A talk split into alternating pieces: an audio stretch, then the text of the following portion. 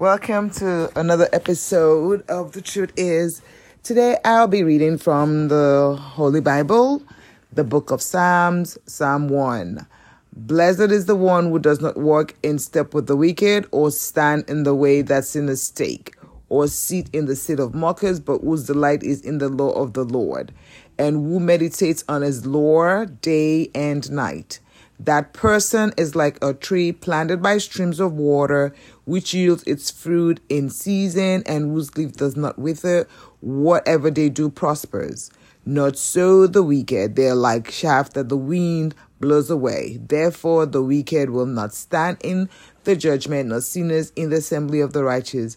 For the Lord watches over the way of the righteous, but the way of the wicked leads to destruction. I just want to encourage us to read this particular Psalms and meditate on it, meditate on what the message is, and apply it to who we are, how we are, how we view orders, and how we, you know, we want to pay it forward with our behavior, our, you know, the characteristics that people see and know, uh, you know, of us.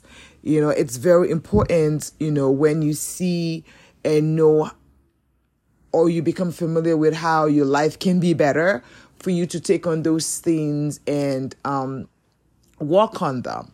I particularly like, you know, verse 3 that says the person, that person is like a tree planted by streams of water, which yields its fruit in season and whose leaf does not wither. Whatever they do prospers, you know. But then you can see that, you know, in the beginning, for that to happen to you, it's saying, Blessed is the one who does not sit, who does not walk in step with the wicked or stand in the way that sinners take or sit in the company of mockers, but whose delight is in the law of the Lord and who meditates on his law day and night.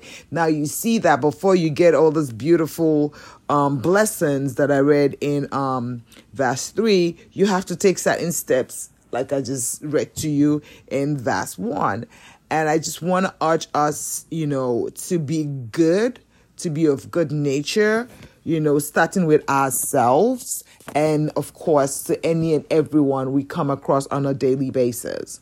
Okay, good luck and have a fantastic day.